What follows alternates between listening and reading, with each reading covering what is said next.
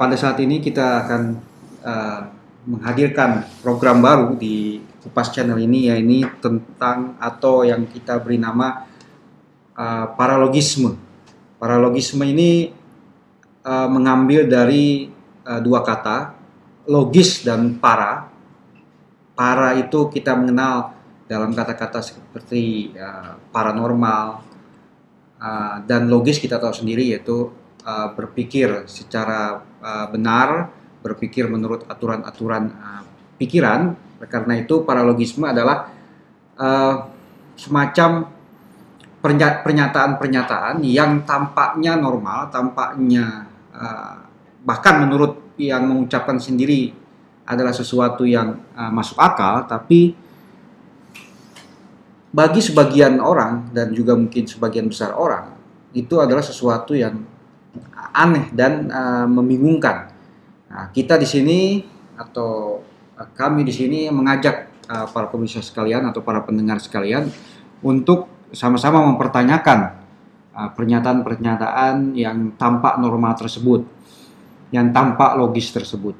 Uh, kami akan mempertanyakan pernyataan-pernyataan yang berasal dari pejabat-pejabat publik seperti menteri, anggota DPR, atau bahkan mungkin presiden Ah, dan juga dari ah, tokoh-tokoh masyarakat atau dari public figure seperti selebritas, artis dan sebagainya.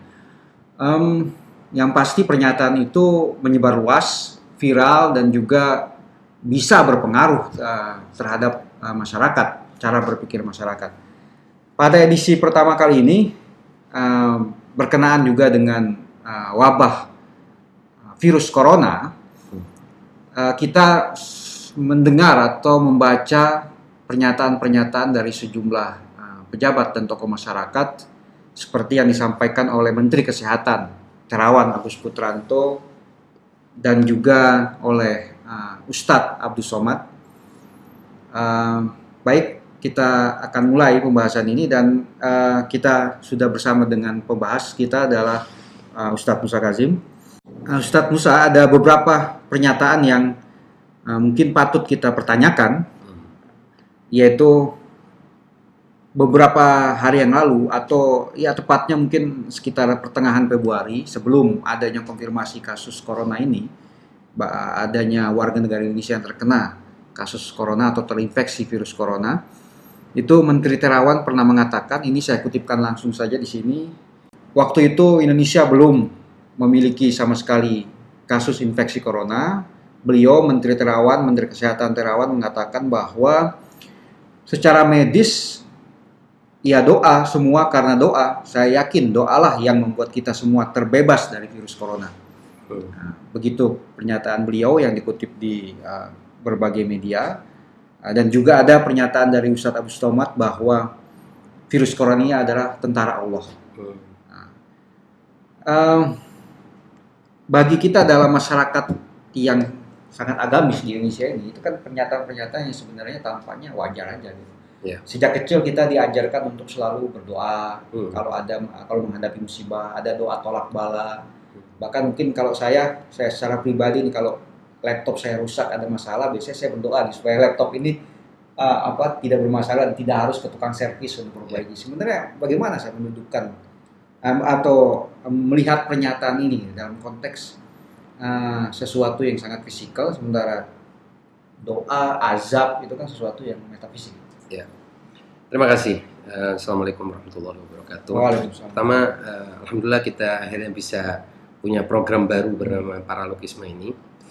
Paralogisme itu uh, menurut uh, ini kebetulan saya kutip aja langsung menurut uh, Charles uh, Peirce dalam kualitatif logic itu ada dua jenis paralogisme. Pertama, apabila tidak disengaja, maka itu disebut sebagai falsi. Hmm. Kalau disengaja dan bertujuan untuk menipu, itu disebut dengan sofism. Jadi ada dua jenis paralogisme. Tapi paralogisme itu adalah kesalahan bernalar atau berpikir yang entah disengaja atau tidak. Jadi kita di sini memang tidak sedang bicara apakah itu disengaja hmm. sehingga kita bisa sebut sebagai sofisme atau tidak disengaja sehingga kita sebut sebagai falasi. Jadi ini lebih luas daripada disengaja atau tidak disengaja.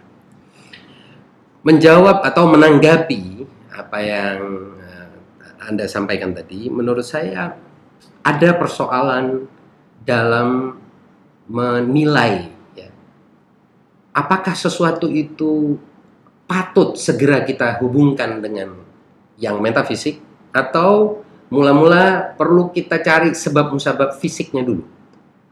Karena pada akhirnya sebab fisik dan metafisik ini berjalin berkelindan sedemikian dalam kenyataan susah bagi awam ataupun bahkan bagi yang ahli sekalipun untuk menentukan ini sebab metafisik murni ataukah sebab sebab fisik juga ada di dalamnya. Bahkan para ahli mengatakan bahwa hampir semua kejadian itu ada dimensi fisik dan metafisiknya. Nah, persoalan adalah apabila apabila kita menilai orang ya atau menjawab pertanyaan orang, kebutuhan orang yang sesungguhnya kita tahu kebutuhan itu uh, membutuhkan uh, kebutuhannya adalah jawaban fisik, eh, jawaban penjelasan kausalitas fisik, tapi ber, kita berikan jawaban yang bersifat metafisik. Nah, ini kan namanya di sini kan ada uh, incompatibility, ada ketidak uh, antara penanya yang menanyakan sebab-sebab fisik, lalu kita berikan jawaban metafisik. Kalau tadi ada dua pernyataan, saya mau tambahkan sebuah ilustrasi di sini. Misalnya, ketika ada orang sedang memiliki kebutuhan dana uang apakah karena banyak hutang atau karena kebutuhan dia untuk makan dan lain sebagainya mendatangi orang yang dia anggap orang itu lebih mampu misalnya lebih berharta hmm. orang miskin mendatangi orang yang lebih berharta untuk tentunya apa mendapatkan bantuan material dong hmm. tiba-tiba yang kaya ini bilang anda harus lebih banyak berdoa hmm. ini kan asumsi yang bisa kita petik dari ucapan orang kaya ini adalah bahwa yang miskin itu kurang berdoa. Jauh dari Allah, jauh dari apa rizki. Dan ada semacam penilaian terhadap yang miskin tadi, kegagalannya memiliki harta dan mendapatkan rizki karena dosa atau karena uh, tidak berdoa, karena tidak percaya dengan Tuhan dan lain sebagainya. Ini lebih berbahaya. Bukannya jadi Bukannya orang yang miskin ini tadi dibantu, tapi malah dihakimi.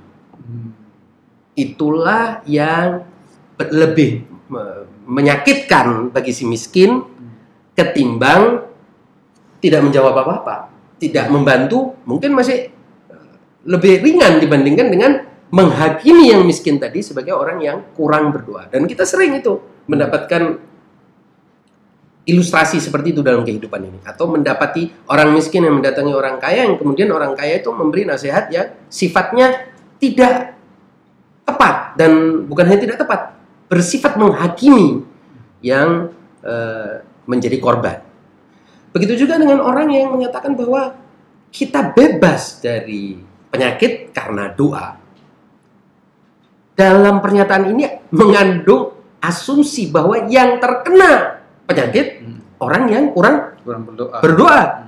jauh dari Tuhan.